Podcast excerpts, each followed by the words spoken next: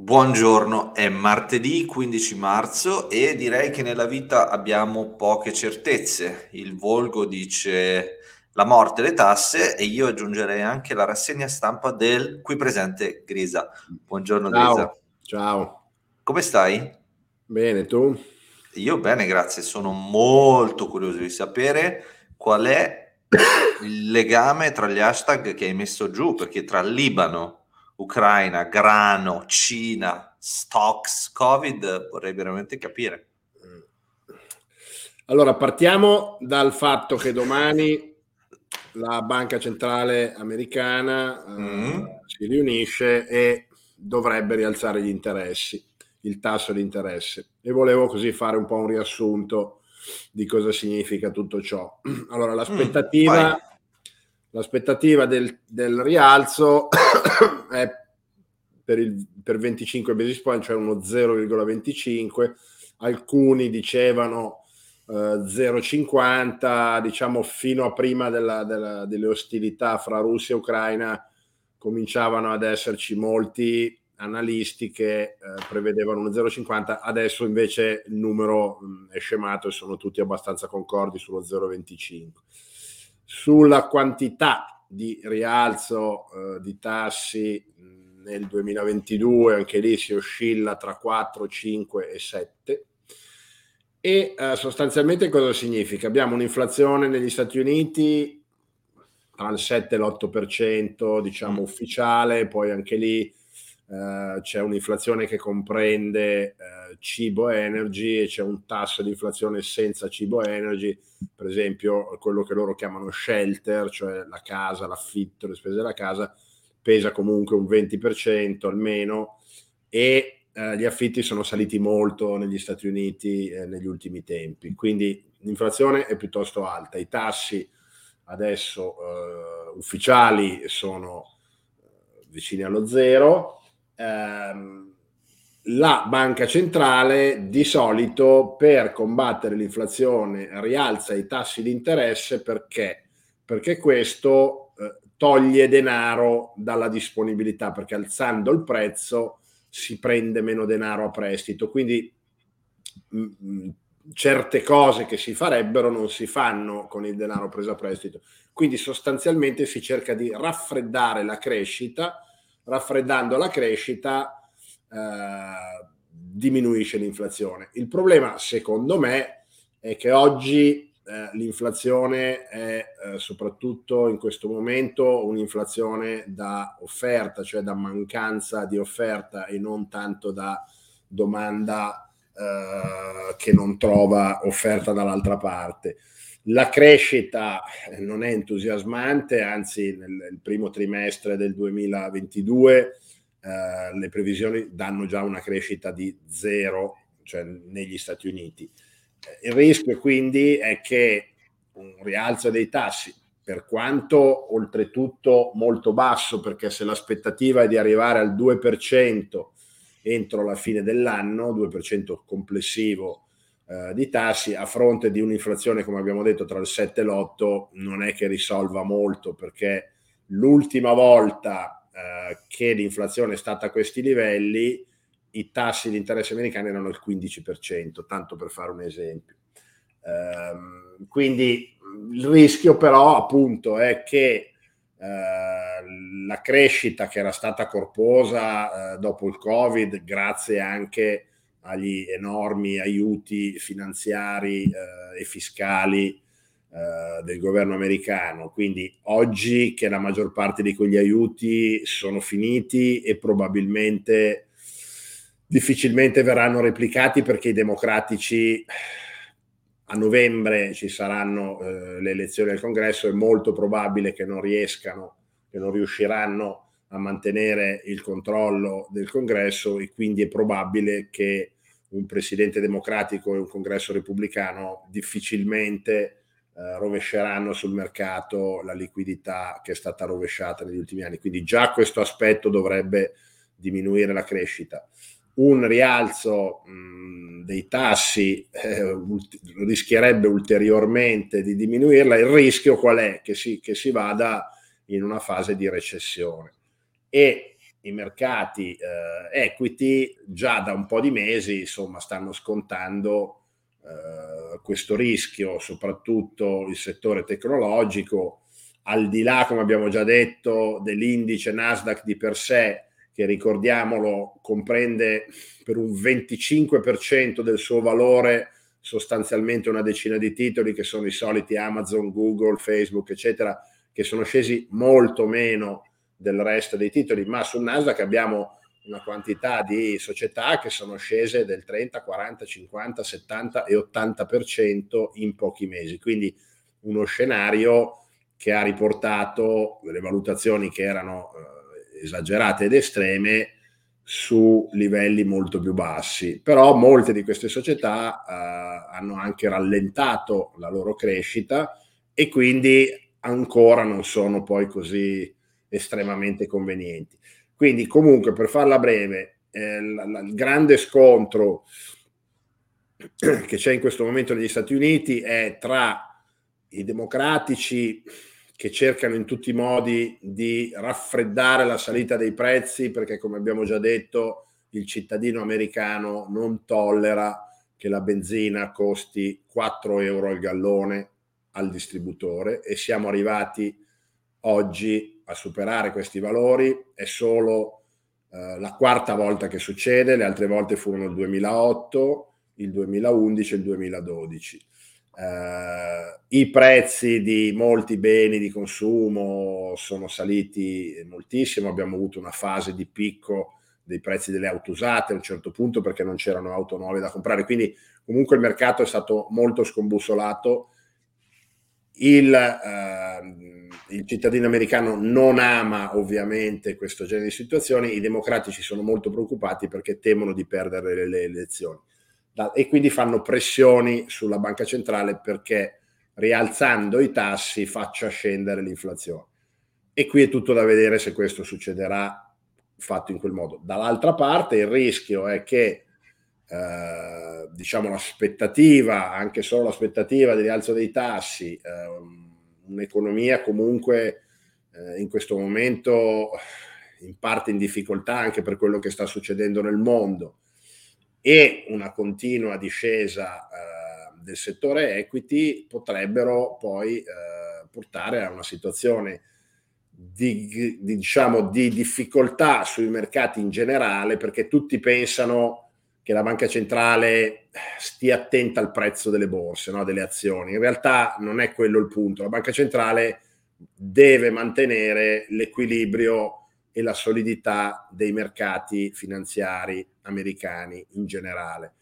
Quando, come abbiamo visto a marzo 2020 o nella crisi del 2008-2009, le borse cominciano a scendere pesantemente, poi comincia a scendere anche tutto il resto perché eh, i mercati sono tutti a leva, eh, i fondi fanno eh, qualsiasi genere di investimento e quando iniziano a scendere i bond governativi, i bond corporate, eh, gli high yield, ecco che allora la banca centrale si preoccupa ed è quello che è successo a marzo 2020 perché a quel punto esce liquidità dal mercato, cioè non ci sono più compratori di quasi nessuno degli strumenti finanziari, se non in ultima istanza il dollaro, e i mercati finanziari sono a rischio.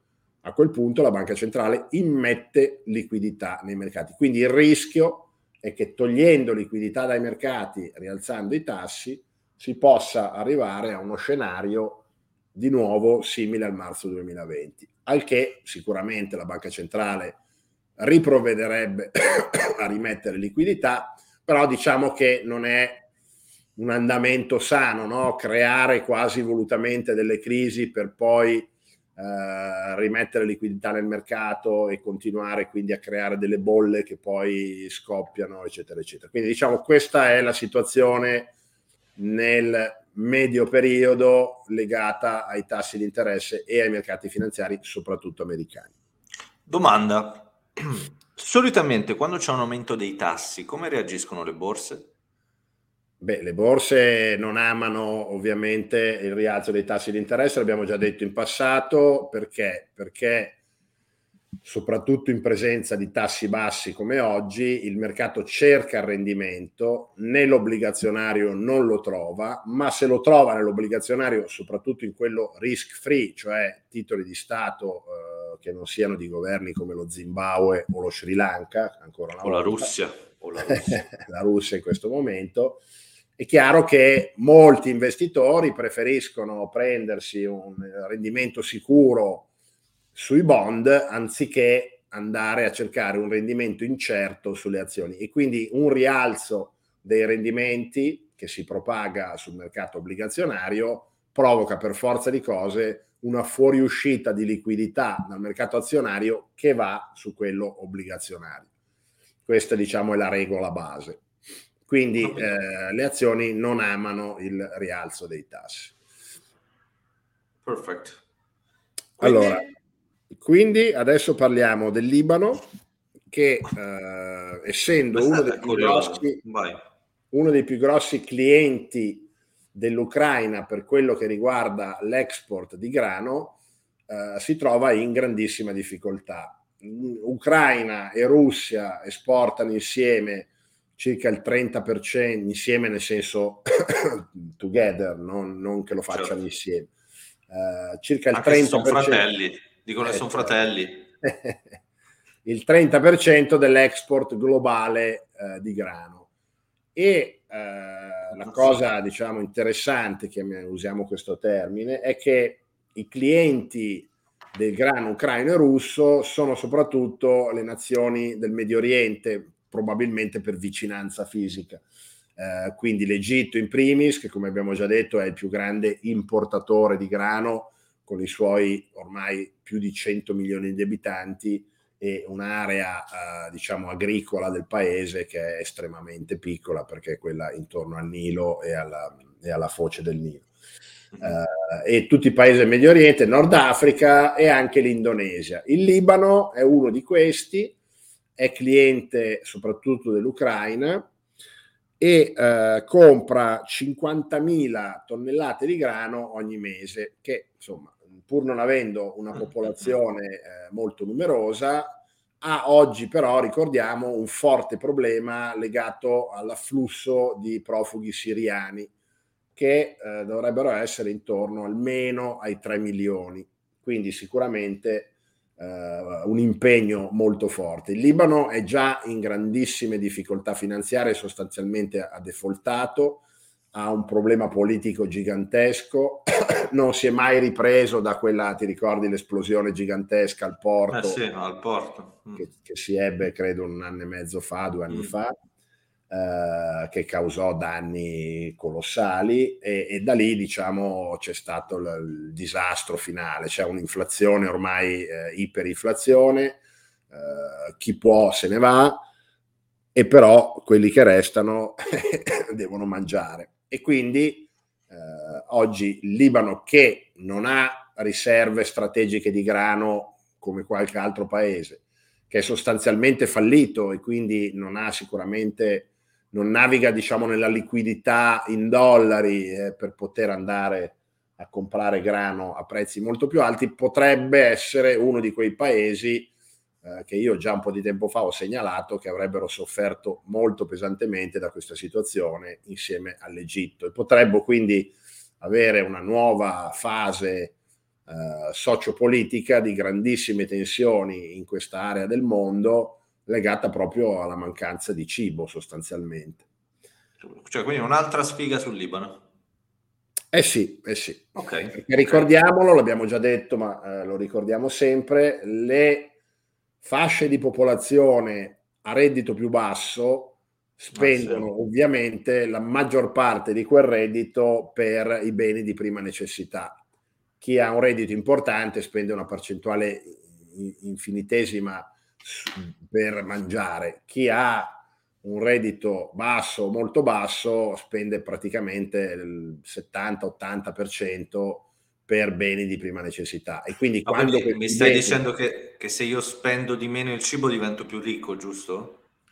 No, il punto è che se no, tu hai un reddito fisso e di chiaro, quel reddito hai 1000 euro e ne spendi 700 in cibo e il costo del cibo arriva a costare 30-40% in più come il grano in questo momento, chiaro, non te lo riesci a comprare, proprio è una questione matematica. E quindi è quello che è successo già nel 2011, dove poi abbiamo avuto quelle che qui da noi hanno raccontato come primavere arabe e che in realtà hanno creato ulteriori crisi, ulteriori scompensi nel, nell'area, diciamo, Nord Africa e Medio Oriente. Mm-hmm. Da qui passiamo alla Cina, eh, Beh, che non se la sta passando. Non se la sta passando bene per niente. Il uh, comparto finanziario sta andando estremamente male. Abbiamo la, avuto la peggior discesa azionaria dal 2008 a oggi in Cina. L'indice di Hang Seng a Hong Kong ieri solo ha perso il 4,5% e siamo arrivati ai minimi de- di sei anni, quindi i livelli più bassi degli ultimi sei anni. Scusa, Grida, stati... ma se io volessi vedere un indicatore cinese così su Google, veloce, cosa posso vedere? Indicatore di che genere? Ma di mercato, di borsa, sull'economia cinese. Allora, l'economia, vai a vedere il GDP che però... Ah, no, no, scusa, volevo dire finanziario. È notoriamente finanziario. truccato. Finanziario, vai a vedere l'indice di Shanghai e l'indice di Hong Kong. Eh, ok. E guardi quelli. allora, negli Stati Uniti, il più grande eh, ETF di tecnologia cinese si è con la chiusura di ieri mangiato nove anni di guadagni, quindi siamo tornati ai livelli di, no, di nove anni fa. Alibaba, mm. che tutti conoscono, una società di e-commerce tra le più grandi al mondo, Jack è arrivata ieri a quota 77 dollari, che, era, che è il suo prezzo di IPO, quindi si è mangiata anche lei anni e mm. anni di crescita, era arrivata a 320 dollari, tanto per dire.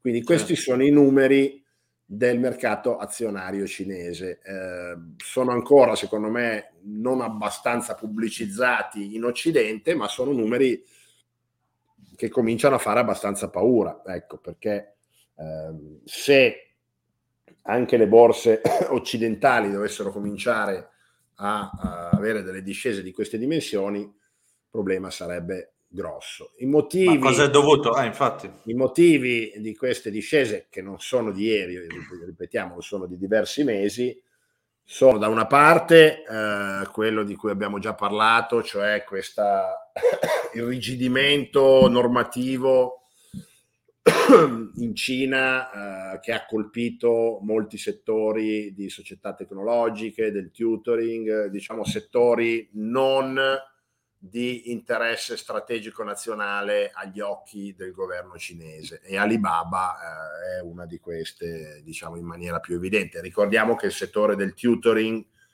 valeva 100 miliardi di dollari eh, di capitalizzazione in America, è stato spazzato via in una notte perché una norma del governo ha stabilito che da lì in avanti avrebbero dovuto essere aziende no profit. Mm-hmm. L'altro grande eh, fattore che sta pesando in questo momento invece è una recrudescenza di casi di Covid. Eh, la Cina ha questo diciamo, puntiglio nel voler essere a tutti i costi Covid free e quindi manda regolarmente in lockdown le aree dove emerge qualche caso. Il problema è che in questo momento ci sono 50 milioni di cinesi in lockdown, tra cui l'intera città di Shenzhen Shenzhen è una delle aree eh, più ricche e più operative della Cina, quindi è chiaro che andando a chiudere, a limitare l'attività economica in zone importanti, avrai per forza di cose un rallentamento. Infatti, la forte discesa sul prezzo del petrolio eh, di oggi viene fatta da alcuni analisti risalire proprio a questo potenziale eh, forte rallentamento dell'economia cinese, che ricordiamo è il più grande importatore di petrolio e quindi se la gente rimane in casa, si muove meno, i porti rimangono chiusi, i trasporti idem, è chiaro che eh, ci sarà un calo di consumo di petrolio. Quindi in questo momento la situazione, ricordiamo che poi c'è sempre la bolla del real estate eh, che in parte è stata fatta scoppiare, ma in parte no, e quindi ancora lì eh, difficile da capire eh, nel suo esito, però diciamo che le problematiche economico-finanziarie in questo momento e da qui in avanti per la Cina sono grosse e siccome la Cina comunque è uno degli attori più importanti nell'economia globale, è chiaro che un problema in Cina diventa poi un problema anche nel resto del mondo. Benvenuto, com'è che si chiama? Lei è Rosa. Lei è Rosa, Rosa per il podcast è il gatto del Grisa che viene sempre a trovarci spesso. E scusa, ultima, ultima domanda, poi andiamo e dobbiamo far merenda. Ma eh, pensi che anche il posizionamento strategico nel conflitto tra Russia e Ucraina della Cina abbia un'influenza sull'economia cinese? Allora, però per ora il posizionamento strategico è abbastanza di astensione, nel senso che la Cina si è astenuta all'ONU, le notizie di richiesta di aiuti militari della Russia alla Cina vengono dalla CIA, non sono state confermate né dai russi né dai cinesi, poi eh, la Cina, eh, Stati Uniti e Cina si sono incontrati ripetutamente eh, negli ultimi giorni, si presume che probabilmente avranno parlato proprio di questo. È chiaro che un aiuto evidente dei cinesi ai russi eh, non sarebbe apprezzato da uh, Stati Uniti e Nato che probabilmente reagirebbero con minacce e forse qualche sanzione e non di più. Questa è sicuramente mm-hmm. la mia idea.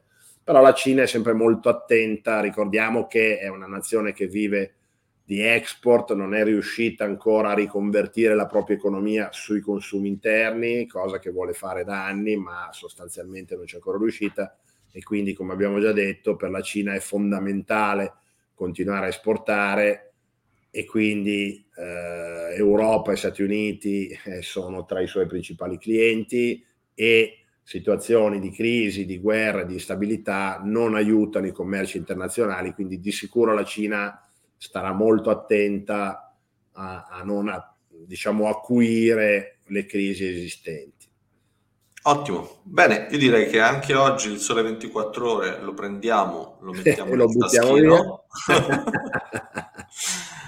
E, e niente, ci, ci risentiamo. Finanziati, grazie per averci ascoltato e a presto. Ciao, grazie. Ciao Grisa. ciao, ciao, ciao a tutti.